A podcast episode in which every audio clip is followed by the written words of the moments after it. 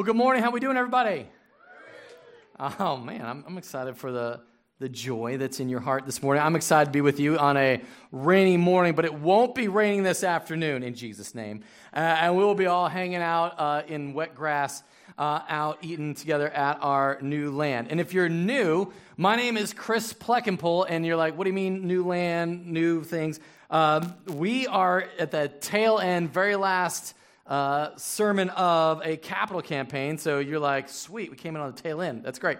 Uh, and I'm ex- so excited. This can be a, this is celebration Sunday. We're going to reveal what God has uh, done through us, so we're really pumped about that. So if you're watching online, if you're new here, that's kind of what uh, today is, and so you get to celebrate alongside. It's a great day to be here. Now, with that, one of the things that we do love uh, to do is questions. We love questions, so whether it's about culturally relevant things, uh Uh, on any perspective of how faith intersects culture, uh, or just about Bible things, or about this sermon, we would love for you to text us and give us some fodder for some questions that we talk about every Monday morning and then post that on Tuesdays. So excited for that. All right, so we're, like I said, we're this is Celebration Sunday, and so this means that today we're going to reveal what God is going to do through us, through, through our commitments. And one of the things you may not know is that before... Uh, we have like a, a, a campaign consultant person who told us like, hey, here's what you can expect. Uh, the people here will probably give about one to one and a half times uh, your annual budget for a capital campaign like this, which is, so our annual budget's like nine hundred thirty thousand dollars, so times that by one, it's nine thirty, one and a half is like, quick math, one point four million, okay, something like that. And so that was what you could expect. And I was like, oh, wow, I feel like that's a little low for our people. And I think our people are really generous, and God is going to do something through that. And so today we're going to talk about what exactly we have uh, committed through through that. But I want you to kind of know that number up front. And I want to talk about celebration, because celebration is something that uh, Christians and church people should be all about, because we have a lot to celebrate. And uh, probably one of the things that I remember most, just military-wise, was my celebration of, of finally graduating from airborne school. All right, so I know that for some of you, like, like there's a ceremony for that. Yeah, there's a whole, like, you jump out of an airplane, or really, you fall out of an airplane five times, and then you uh, you come to this graduation ceremony, and my mom came, she pinned on my airborne wings, and I was like, I am now not afraid of falling out of the sky. It was a great moment for me. And uh, I, you know, I proudly, like, my chest was out everywhere I went. I'd be like, I don't know if you saw, I got, I'm airborne now. I don't know if you knew that. And uh, but then uh, for a while, you would be uh, until you got to your unit. And once you got your unit, if you weren't in an airborne unit, that was just like a nice little piece of cloth of something you did, you know, forever ago, and it had no meaning.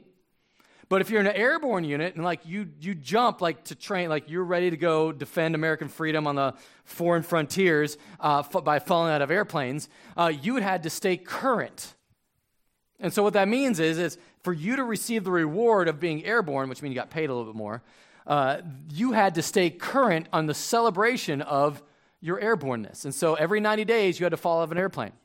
And so, in fact, they'd have, uh, they call it, if you were a pay hurt, which means you were, th- there was a threat that you might lose your money because you hadn't jumped in two and a half months, they'd line everybody up and they'd throw them out of airplanes, and it was a lot of fun.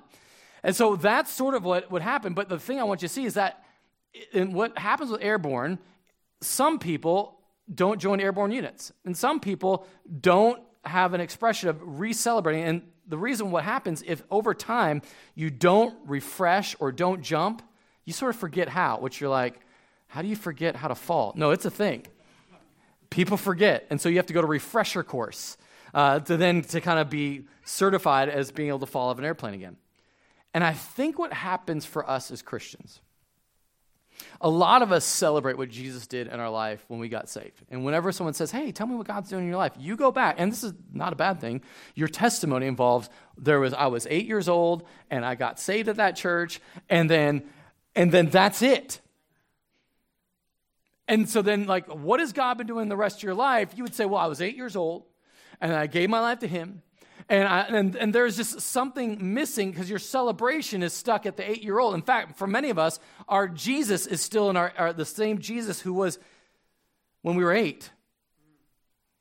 And we've never grown up our view of God. And we think of heaven as a place where angels are hanging out uh, on clouds and playing harps. And so we've never graduated to a clear picture of who God is and what he wants for us, because our celebration of what Jesus has done is stuck back somewhere. And so this morning, I want us to really um, curate and cultivate uh, our the celebration of what God has done to keep it current. I want us to keep our celebration current, because today we're going to celebrate what God has done through us. And I'm so excited for that.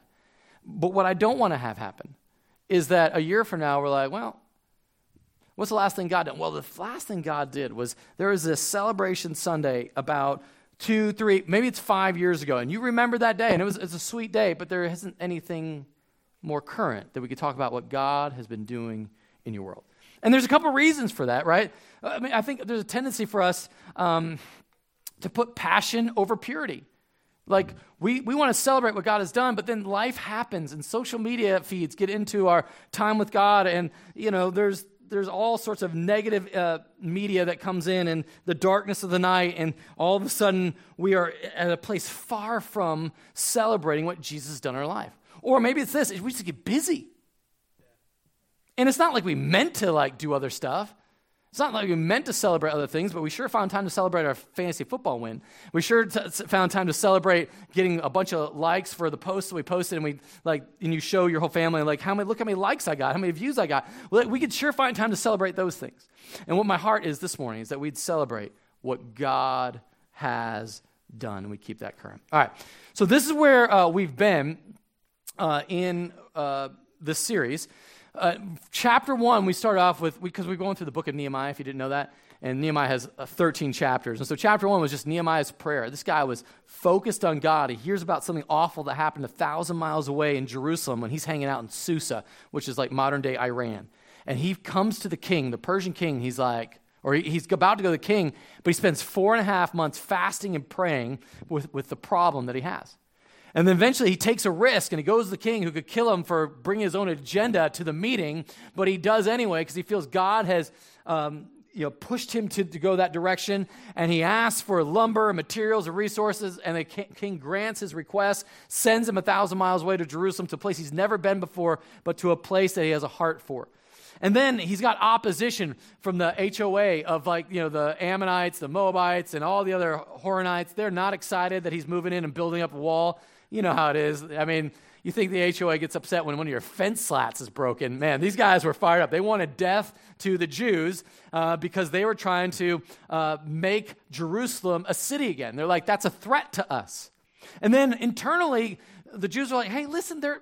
I mean, why do we need to, there has been a wall here in one hundred fifty years. Why do we need to, why the urgency for a wall? Come on, let's just go back, live our life, and we can get, everyone can just get along with one another. We don't need a wall. And he had to overcome sort of that opposition by faith. And he prayed and he sought God, and God answered, and they built the wall in a record time of fifty-two days. And then they, they opened up God's word and they read it, and all of Israel was convicted. They started weeping over it, like, oh my gosh, we haven't been doing these things. And uh, then they were just felt this deep sense they need to obey God's word. In fact, so much so that the Levites, you know, confessed the sins of Israel's past, of the sins of their fathers, and then their modern-day current sins that they hadn't been doing because they've been ignorant of what, who who God was and what he wanted from them.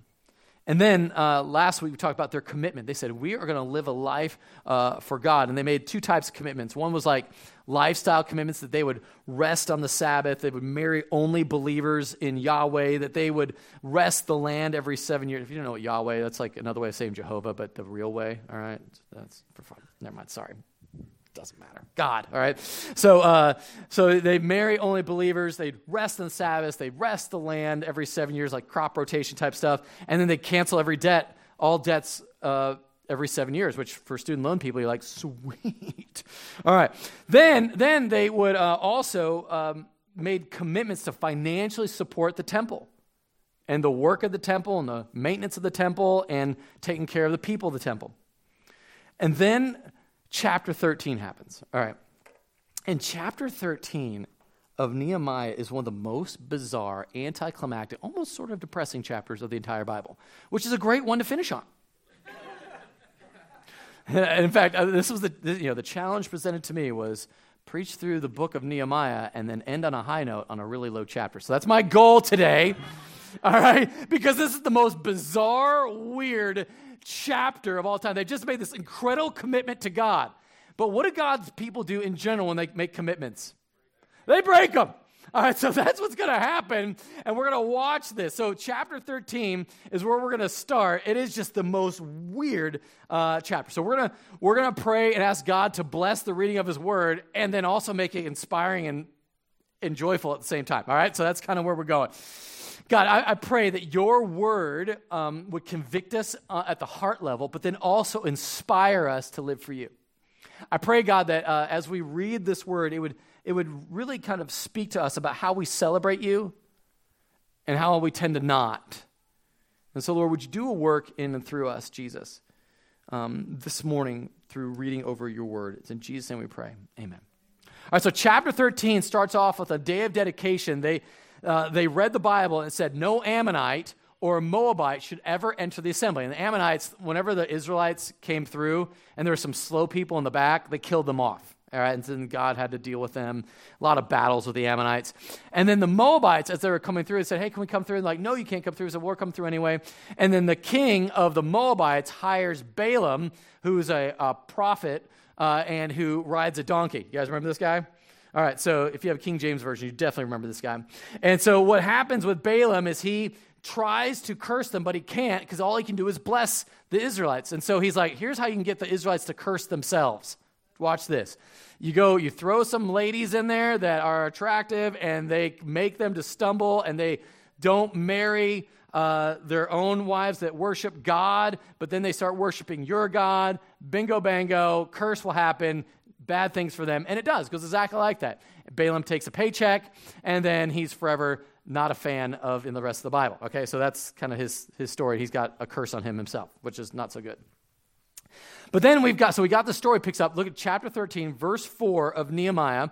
And here it is, uh, the, that decree had just been read at the day of dedication. But Eliashib, the priest, okay, priest, not just priest, high priest, we find out from earlier, who was appointed over the chambers of the house of our God and who was related to Tobiah. And if you're not remembering who Tobiah was in chapter four, Tobiah's like, pfft. He was on the Ammonite H O A. He's like, you guys aren't building that wall. If a fox were to jump, build, you know, walk on the wall, you guys are going to build, it would tumble over. Ain't happening. Good luck. Well, turns out that he had some inside love, and he was like, he was related to the high priest, and so the high priest, you know, wanting, you guys know how Christmas goes. You want to keep everybody happy. All right, so what happens, he prepared for Tobiah a large chamber where they previously put the grain offering. So where they put the stuff for God, the frankincense, the vessels, uh, the tithes of grain, wine, oil, which were given by commandment to the Levites, singers, and gatekeepers, and the contributions for the priests, they make that an apartment for Tobiah. Now, remember, Tobiah is an Ammonite who is not permitted, unless he converts to being a Jew, to worship the one true God. He is not allowed even on the temple complex, but he's moved in because, you know, Eliashib's married and his kids, and, you know, the, those family reunions are really tough. And so he kind of makes it so there's not bloodshed. He wants to keep the peace, and so he moves in Tobiah. Now, Nehemiah, if you think he'd heard about that, he would lose his mind. Well, while this was taking place, I was not in Jerusalem. We find out he wasn't there. I was not in Jerusalem, for in the thirty-second year of, of King Artaxerxes, king of Babylon, I went to the king. So twelve. So he got there, you know, the, the twentieth year is when he showed up. They build the wall in fifty-two days, and then he's there for like twelve years. Things are going fine. And then he in moves Tobiah. After he leaves, when the cat's away, the mouse will play, and and so then then, uh, so I after that some time I asked leave of the king and came back to Jerusalem. I w- then discovered the evil that Eliashib had done for Tobiah, preparing for him a chamber in the courts of the house of God. And then, I, what usually happens with Nehemiah is he starts praying, or he starts, there's some emotion. You know, chapter one, you find he weeps about bad things happening, but here he loses. He gets angry. I mean, he goes Jesus in the temple angry, all right? So, because this is literally the temple. And he he was angry, and I threw all the household furniture of Tobiah out of the chamber. So you just imagine, you remember, he's like about fifty-something years old, and he is a he is the governor of the area, and he's just chucking stuff out. Uh, I mean, it's, you ever seen like a divorce gone bad? That's just what I was thought, thinking about. And like, there's just stuff going, whoa, and then you could take that. Uh, that's your bedpost, and this is your clothes. You don't... Anyway, he's throwing stuff out, going crazy, and it is uh, out there, and he is angry, and he's frustrated. Now, and you're like, okay, Nehemiah, like, the holiness, you're taking it serious. I really appreciate that. And then, but it wasn't just the priests that turned a blind eye uh, to the temple and keeping pure from foreign worship. The people had started intermarrying. Remember, there's, this is like not just an Old Testament thing. It's you believers marry believers, because right off the bat, if you start worshiping another god, it's always awkward, because there's going to be different things and different realities. And so, like, even back then, it was like, don't marry, intermarry with foreign women who worship other gods. So, verse twenty-three. In those days, I also saw the Jews who had married women of Ashdod, Ammon, and Moab. And half of their children spoke the language of Ashdod, and they could not speak the language of Judah, but only the language of each people. And now, again, back in the olden days of Nehemiah four, Nehemiah humbly came before God. It's like, God, we got a problem. I need you to fix it. And we need, and he would inspire his own people. It was a really sweet thing. But he goes and he, conf- he confronts them. Which, okay, yeah, that's good, confront them. And then he cursed them. You're like, ah, that's a little... And then I beat some of them. You're like, okay, maybe we crossed the line here. And then he pulled out their hair. Like, this is where Nehemiah... Remember, you got to think, Persian governor going down house after house, taking a guy out of his house with his family and yanking out the beard, going, what is wrong with you? You are awful. And just, sh- I mean, because not only does it sort of hurt when you get your beard pulled out, that in general hurts, okay? But it's like shameful to not have your face covered with hair in that culture. Okay, it's just like if you come, if you roll in without any face on your or face on your hair on your face, then you are you're, clearly you must not be a real man. And so he yanks out all. I mean, like how long did that take to do? I mean, he's just like yeah, yeah, yeah, and then he has lost it. And then he made them take take an oath right now. Say it. And I made him take an oath in the name of God, saying, you shall not give your daughters to their sons, or take their daughters for your sons for yourselves. And then he, he brings up the past. Didn't Solomon, you guys remember Solomon? We got the Bible here. King of Israel sinned on account of such women. Among the nations, there was no king like him, and he was beloved by his God. And God made him king over all Israel. Now watch this. Nevertheless, foreign women made even him to sin. Which this is nuanced, but watch this. Did they, Solomon? Did they make you sin? Did they have a dagger up to your head going like, worship my God? No, no, they were like, worship my God. There was a whole different deal. And so what happened, this, and this is what, this is in general what men do when they are not leading. They go, she made me do it. That it's that it's not me, it's that woman you gave me. Who's that sound like? Adam, like right from Genesis. It's like this, you, you'd think that we like at some point would grow up, but we just like this is, you know, we're we're boys who can shave, right? Like that's the reality I think for a lot of us is that the we get stuck in this irresponsible, not my fault, I didn't do it, stop blaming me, it's really her. Look who you stuck me with. I mean, anybody who's stuck with her, it's understandable that I would like, you know, go a different direction. And so I feel like that's what happens over and over again, is that what happens when men stop leading and start blaming, culture falls apart. Is that too personal? When men stop leading and start sort of like, hey, you take this. You. That's when the culture falls apart. All right.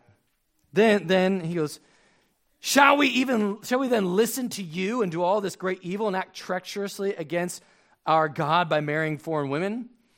And one of the sons of Jehoiada, the son of Eliashib, the high priest, was the son-in-law of Sanballat. Now, Sanballat, if you're not, if you're not remember who Sanballat is, he's the guy who said, who are these feeble Jews?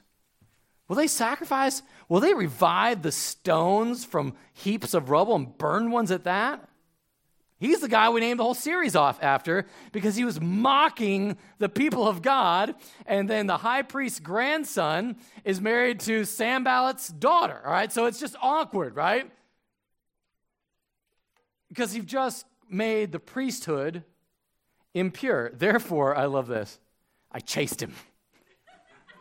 Like, it's like, I mean, I feel like Nehemiah is so filled with anger, so filled with rage. He's gone from a guy that prays about stuff to just say, like, you know what, it is all those women's fault. It's all, you meant, and like, and it doesn't, that, that sort of reality, he's just like angry, and he's going to take control of this situation. And so, watch this, celebration was not kept current because passion overtook purity. Now watch how this happened. Watch how this happened. Three ways.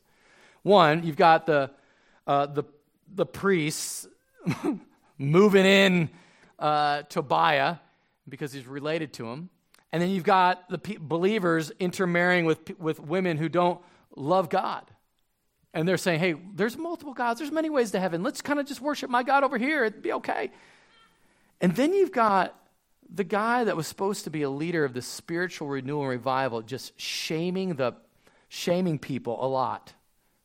Just shame and beating them down. And watch. You want to know why the Pharisees were so full of shame when Jesus shows up on the scene? Because this is about four hundred years, because that's sort of the example that was left. We need to reform. And you need to get your lives together, and, there, and you need to start living for God. And now listen, he had a great reason, because these guys were all broken. But you can watch the pride in his own heart just sort of like fill up and go like, be like me. And I think that's what happens when your passion and his anger overwhelms him, just in the way their lust overwhelmed them. Their need for security overwhelmed them and took away from the purity of their worship. And and this is the thing, the part where um, this happens for us, right? In fact, Malachi, I, I love how, do you guys know that Malachi, last book of the Old Testament, is a contemporary of Nehemiah? Like, they hung out together. And Malachi is a prophet, and he goes, hey, listen, you have wearied the Lord with your words, because you've said you're going to make all these commitments, which you haven't. But you say, how have we wearied him? By saying, everyone who does evil is good in the sight of the Lord, and he delights in them. Does that sound like, it's so weird. This was written like twenty-five hundred years ago, and yet strangely relevant. Or by asking, where is the God of justice? Like, God, you're not good. It, it, listen, if, you, if you're not a believer in Jesus, wouldn't you say, there, there could be no God, because if, if God will let all this stuff happen, he clearly isn't God. But I, I think this is what happens for us. Listen, listen, our passion shifts from Jesus to to, to good things, to, to things that at least are like good in general, to our work. And all of a sudden, you, you, you were going to spend time with Jesus, but now you're time spending time checking your email. You were going to spend time with Jesus, but, you know, listen, there's a stock market update that you're like, oh, I could get on that early.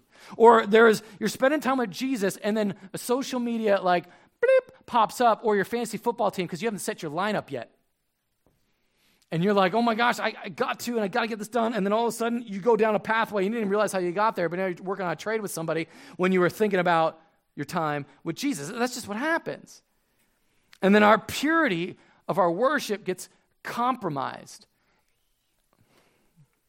Uh, th- over the past, um, actually, this happened just this past week. Uh, my son Austin and our his elementary school has got a readathon. You guys know what the readathons are? All right, so it's like where they can, if they read a certain amount of minutes, they'll get like a prize or something. And uh, Austin is actually really excited for the popsicle day uh, in the the element. Like, that's like the big thing. And so my son, who has never ever asked me to read ever, like ever, goes, Daddy, I need to read tonight. I need to get at least twenty in. All right, who are you, and what'd you do with my son? And so we, we sit down. Okay, we read, we go through, we read. And I'm like, I clock him at twenty minutes. Like, I can go, I can do a couple more. It's like, you know, he's like, a couple more. All right, you know, we're we're gonna push this reading thing. And so we get thirty-seven minutes in. And it was like, mm, all right. And he's like, hey, Dad, make sure you, well, give me your phone. We gotta put, you gotta log my minutes. I got you got to give him count and he credit. And then he goes, and so not only is there a digital accreditation, you have to go downstairs and he has a paper credit. And I'm like, man, these people are serious about getting the credit. All right, listen, he has never once talked to me about reading, but my, here's my hope and my prayer, that after this readathon is over, that he'll actually want to read. I'm going somewhere with this. So we spent the last forty days in prayer. Friday was the fortieth day of prayer, and my hope was that you would take time to spend time with God, and then what would happen is that celebration of the discipline of solitude, Bible study, prayer, seeking God would be something like, you know, this is actually pretty awesome. Who knew? Prayer eases anxiety. Who knew? God answers prayer. And then you would say, I'm going to do that more, and I'm going to continue that which I did for like a special season, so there would be an all the time thing. And so uh, my heart was that we create a new habit to be mindfully intentional about prayer. And so when you got in your car, your first instinct would be like, not turn on the radio uh, for talk radio and get angry at the news. But that's just me, I'm sorry. Uh, but it would be, I'm going to go to God in prayer, and I'm going to seek him. The first thing you do in the morning is like have an avid hunger for God's word, to put it in your heart and to pray over it and seek him and seek the good of your church family and those of your neighbors and those you interact with who don't know Jesus. That, that, that's my hope. But that's how celebration stays close to you, is you get to see God. Watch this. This is why I love days like this. We're going to celebrate something really cool today. Uh, but I want us to celebrate in smaller ways, the, the way that God has answered your prayer when you're like, God, I don't know what to do about this decision, but you said in your word, James one five, anyone lacks wisdom, he should ask God who gives generously to all, and it will be given to him. And then you did, and you're like, I have something to tell. I'm going to tell this at work. I'm gonna, I had a thing, and I struggled, and then I came and, to God, and he answered me. And the people at work would be like, that's weird. Okay, and then they would move on, right? But then you come back and say, I, I had this thing, and I went to God, and he answered my prayer. And they'd be like, all right, well, tell me more about that. And eventually you'd say, let me tell you about the God who is. But if it's not on your heart, on your lips, because you're not celebrating, then you're embarrassed about it. And it's like, oh, I worship Jesus. I'm weird. All right. There's other issues that, that Nehemiah found. He also found that the portions of the Levi, that the portions of the Levites that had not been given to them had not been given to them. So the Levites and the singers. I like how it's the Levites and the singers. Like the sing, they, there was no singing going on. Who did the work had fled each to his own field. There was no celebration in the temple because the singers who would be singing were out working the field. So I was I confronted the officials and said, "Why is the house of God forsaken?" And I gathered them together and set them in their stations. Then all Judah brought the tithe, the grain, wine, and oil into the storehouse, and I appointed as treasurers over the storehouses Shelemiah the priest, Zadok the scribe, and Pedadiah the Levites, and as their assistant, because this is important, Hanan the son of Zakur, son of Mattaniah, for they were considered reliable, and their duty was to distribute their brothers. I, I know I read names and you glaze over, but names make it real. There were real people that he wrote their name down. Who's your grandpa? Oh, Mattaniah. Awesome. Like that. That's huge. That's why you can rely on the Bible, because of the you don't find this in other ancient scriptures, not talking about people's names. Son of, son of, son of. Anyway. So he's frustrated, and he said, like, we're going to reinstitute institute tithe. Remember that thing that you promised and committed that you do? You'd support the worship here? But it wasn't only that they were not supporting the ministry through tithing, but they were also, they started working on the Sabbath. And again, I'm so grateful we live in the day of Jesus being raised from the dead, and so our Sabbath is not a prescribed Friday night to Saturday night experience, but rather uh, something we get to experience every day. But I think what happens for us is we don't. We take our freedom to to do whatever, and then we just don't do anything. In fact, this is what happened for them. It says, in those days, I saw in Judah people treading wine presses on the Sabbath, Sabbath, and bringing in heaps of grain and loading them on donkeys, and also wine, grapes, figs, and all kinds of loads, which they brought into Jerusalem on the Sabbath day. So he loses it, and he said, this is where Nehemiah, remember, he kind of has a, the temper is like, he's right here. Like, I don't, you ever been, you've had a hard day at work, and you're like right here, and you come home, and it's just like, it's over? Anybody know what I'm talking about? Oh, people are judging me over there. All right. And so like you're, you've lost it. And so he goes, you guys better get this together. And then he goes to the law, the people who don't know God. And I, I warned them. And I said, why do you lodge outside the wall? Why are you coming bringing your wares, your, your market right outside the walls? If you do so on the Sabbath, if you do so again, I will lay hands on you. I mean, like this is where Nehemiah is ready to fight everybody. You ever been there? Like, I'm ready to fight everybody. I'm going to go take everybody. It's me, you, just look at me weird. Do it. I'll... I'm fighting everybody today. I don't even care. He's going to lay hands on some people. He doesn't know who they are. All he knows is they're violating the Sabbath. And from that time on, they didn't come on the Sabbath. That, well, that was good. That would have been a, a brawl that maybe some people had paid to see. Then I commanded the Levites that they should purify themselves and come and guard the gates to keep the Sabbath day holy. Now, celebration was not kept current because busyness overtook rest. What the people said was, listen, I got to keep things under control. And listen, I, I appreciate that the worship and the tithing, that's really important, I'm sure. But listen, I've got bills to pay. I got kids to feed. I got soccer practice to get to. There's stuff going on. I don't have, listen, we don't have enough bandwidth to, to support the, I mean, like that. What's the temple doing for me anyway? And then on the flip side, because they haven't, you know, experienced temple worship, they're like, listen, I'm sure the Sabbath is important, I, but listen, I mean, I've got retirement to save for. Listen, and some people, it's like, listen, I got to feed my family for the day. This is a day-to-day operation. So, like, listen, I know trusting God is a thing. That was a thing that, that the people of God did hundreds of years ago when Solomon, who was super rich, made sure everybody was taken care of through social medicine. And all of a sudden... they're like, no, no, this is a different day and age. This is the day of the glory days of Israel. We just got to take into reality where we're at. And so then Nehemiah, right, he sees their lack of trust in God, and then he gets on the high horse. And maybe this is because he spent a year away from the people of God. You know, he was out doing his thing for the king, and there's, so, there's something that happens when you're around um, people who don't know God. You can either go, look how spiritual I am, and look how lost you people are. I am so awesome that I'm part of this covenant community. Or you can acquiesce and be like, nah, when in Rome, do what Romans do.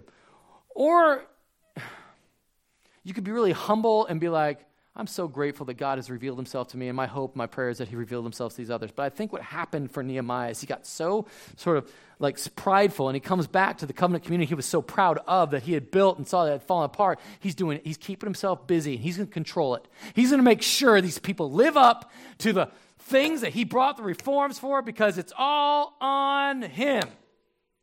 And this is what makes anybody in ministry crazy, because all of a sudden you're trying to fix everybody. And you're going to do it with a couple threats. You're going to bully some people into doing it. I know what's best for you, so do it. And you're ready to fight. And so you're not celebrating what God has done. You're enforcing. And that is just odd. But it keeps him busy. And in our culture, busyness is a virtue, right? If you if you meet somebody for the first time, usually, hey, how, what's going on? You're like, oh, I'm just busy. Because, you know, you don't really know what to say. You know, how deep do I go? How vulnerable do you want to be? So I'm just going to give the, the virtue of the of the culture is I'm busy. Busy. You might be unemployed, but you're busy. You're like, I'm just, you know, I got a lot of things to watch and, and things to do. Uh, you know, you might not actually have to do anything, but the, the thing that you'd say to sort of cover yourself is like, you're really busy. That, that's what we say. In fact, um, Malachi... Three, Malachi the prophet's kind of he he leans into this because he's, he's he's hammering out this this thing of with, with their busyness reflects their untrust of God. And he says, "Listen, will man rob God? You're robbing me." But you say, "How are we robbing you? In your tithes and contributions, you are cursed with a curse, for you are robbing me, the whole nation of you." And then he says this, and this I love this verse: "Bring the full tithe into the storehouse, that there may be food in my house. And thereby put me to test as the Lord of hosts, and see if I will not open the windows of heaven for you and pour down for you a blessing until there's no more need." And this word, no more need, means until there is no scarcity. In other words, there's going to be this blown up in abundance. This isn't, we're not that church, prosperity gospel, but the reality is there is a blessing in store there's a reward for those who keep current in celebrating who God is by fulfilling commitment to God. Now, the thing that I just I noticed most of all in, in as I look through Nehemiah is you, first, you start off with Nehemiah as a man of prayer, and at every turn he's praying. When he has a need, he comes to the king because he's coming from a place of humility and brokenness and no power. But all of a sudden, when he is put into a place of power, he operates leveraging the power to force people to do what they should do. And that's exactly opposite of what, how Jesus comes. But but the, and the thing he's wanting to do is change behavior. But we all know that behavior doesn't change unless the heart changes. So so watch this. In fact, he's so frustrated by this. He's just three times like, remember me, God, I did the right thing. Remember me. Just remember what I'm doing. Oh, my gosh, just remember me. Like three times in Nehemiah thirteen, he's just like pleading with God. Just, I tried. I got these stuck with these people. These people you gave me, they're just a mess. At least I'm doing the right thing. And what was interesting is that uh, Malachi... he's speaking to this, and he understands that there's something wrong with the heart. In fact, Jeremiah says the heart is wicked and deceitful above all things. Who can understand it? And, uh, and Malachi says, listen, behold, I, meaning God, send my messenger, and he will prepare the way before me. I'm going to come and I'll make things right. Watch this. And then the very last words before God goes silent for four hundred years is this. I'm about to send my messenger. Verse four, remember the law of my servant Moses, statutes and rules I commanded him at Horeb for all Israel. Behold, I will send you Elijah, the prophet, before the great and awesome day of the Lord comes when Jesus shows up. And he will turn the hearts of the fathers to their children, because it's the hearts that's what's jacked up, and the hearts of the children to their fathers, lest I come and strike the land with a decree of utter destruction, to which you're like, okay, that's cute, but what's the point? No, the part is we have broken hearts. And then it goes like this, because here's, just in case you were wanting for your timeline factors, this is Ezra and Nehemiah about this time. Malachi's right around here. And then there's four hundred years of God being silent. And then here in Luke, an angel shows up. And there's Zechariah hanging out in the temple. And he's just bringing incense once before God that year to atone for the sins of the people. And then an angel says, hey, uh, Zechariah, I know you're an old dude and your wife's old, but you're about to give birth to a son. And he's like, I don't think that's possible. He's like, no, watch this. Hold my beer. No, sorry. All right, and he will turn many of the... sorry. All right. And he will turn many of the children of Israel to the Lord their God, and he will go before him in the spirit and power of Elijah. No, no. He will turn many of the children of Israel to the Lord their God, and he will go before him in the spirit and power of Elijah to turn the hearts of the fathers to the children, and the disobedient to the wisdom of the just, to make ready for the Lord a people prepared. Now think about this. The problem is you have broken hearts. And one day I'm going to send my messenger ahead, and you're going to know it's him because he's going to come in the spirit and the power of Elijah. And all of a sudden, four hundred years of silence, and that silence is broken by connecting same passage of Scripture, Malachi four, verse five, to Luke one, sixteen, seventeen. First words of the Bible connect to the last words of the Old Testament. First words of the New Testament connect to the last Old, Old Testament. And then it becomes this truth of that we celebrate Jesus who rests our busyness, because there's no way we can be holy aside from his glorious grace. And he purifies our passion.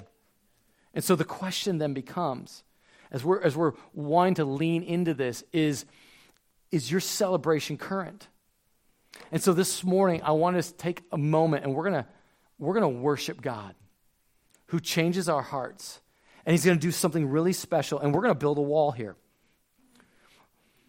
We're going to go, uh, this is going to be kind of an, an experience that who knows how this is actually going to turn out, as we actually have never done this uh, with a live studio audience. Um, this is, this is we're going to kind of put, try to build a wall, and we're going to experience God's provision, and Uh, we're going to reveal to you what God has done through you in your commitment. We're going to put that commitment up here. And now remember, what most uh, churches do is about one times to one and a half times their annual budget. So think in your head nine hundred times one or nine hundred times one point five. And that is what we should do. And I think God is going to do something crazy with that. And on top of that, during this time when the music plays, we have boxes in the back for your first fruits uh, check. If you want to drop that off now, or you maybe give it online, however you want to do that. We want to experience uh, the moment of celebration of what God is going to do. But hey, listen to me. If you're not a Christian, I'm so glad you're here. This might sound like a lot of weird stuff that we're doing, but we really believe that Jesus came. And he died on that cross. And he rose from the dead. And so everything we do is a reminder of celebrating what he's done in us. And every day I get to meet with him. It's not so that I can sort of achieve some sense of holiness, because I already have, because Jesus did it for me. And I get to rest in him. And he purifies my heart over time by just confession to him and confession to others as we seek him. So if, if that's new to you, this morning, I would love you, just as we pray, just simply ask Jesus to come into your life, forgive you your sin. Ask the Holy Spirit to start dwelling in you. If you are a Christian, this might be a great time of renewal to say, God, keep my celebration current every day. Would you guys pray with me? Father, um, I'm so excited about all that you are going to do. And Jesus, I, I'm praying for somebody who doesn't know you, that they just showed up today. And uh, just for whatever reason, they're here. Whether they got drug here or they said, I'm going to come check it out. And Father, I'm praying that what Nehemiah got so angry about and people not doing what they're supposed to do, that he white-knuckled his own life and tried to get people just to change their behavior without changing their heart. And so, Jesus, would you remind us that you changed our hearts? And we're free. And so today we don't come with like a, a grudge, and we don't come with like a, a guilt. We come with a day of celebration that you, God, did something really powerful through me. And we sing the songs because Jesus came to redeem that which we were horribly broken in. Our hearts were in darkness. So, God, as we sing the song, as we worship you, Lord, would you do something even more powerful this morning? Would somebody come to faith in you this morning by simply saying, Jesus, I'm a sinner. I believe you died on that cross for me. You rose from the dead. Holy Spirit, come into my heart. Make me the person you want me to be. And Lord, for the rest of us to worship in spirit and truth as we celebrate what you have done. In Jesus' name we pray. Amen. Yeah. This is mind-blowing. This is mind-blowing. What God is doing in and through uh, our church. I remember people that are professionals and said, Chris, you, your people could probably at most maybe do a million dollars. Maybe they'll do one point four, but you'll never get really above two. And so what God has shown is that through us, when I, this is just an incredible thing, what God is doing and revealing, that we are moving forward, and God has a specific plan for our church to move. This is a this to me is evidence of God's movement in the hearts of our people to push back against the dark. And I want you to keep the celebration of this moment current. Of what, look what God has done through our church. Look what God is going to continue to do through us as we go forward and lean into what God has called us to do. I can't tell you how excited I am. I'm excited about eleven dollars. Somebody gave eleven dollars. I don't know if that's actually eleven dollars or, or what, but the, I love that number. It's just it's a strange eleven dollars here. I don't know if that represents someone's like, I just, you know, I can do a doorknob. I'm in, I'm in for that. And I'm so grateful that the, the people did what God called them to do. And then over here on these other huge numbers, it's like God moved people in other unique ways, saying, I want to be a part of what God has done. And that, it gets me excited. Remember, this isn't my vision. This is God's vision that we're just trying to keep up with. And so as we celebrate today, as we go and enjoy a feast on the land that God has graciously given to us, and we get excited and expectant about the building, the facility he's going to have us worship in for the next forever years. My hope and cry is that we'd never forget, and that we this wouldn't be the only thing we keep current. That there'd be something else that God would be doing in your life specifically. You'd say, look what God has done yesterday. Would you receive the benediction? Go. Go and be a people who celebrate what Jesus has done in your life. Go and be a people who take time and, and get excited about the movement that he has for us and the reality that we're going to experience. Go and push back the darkness and have an awesome week of worship. You are sent.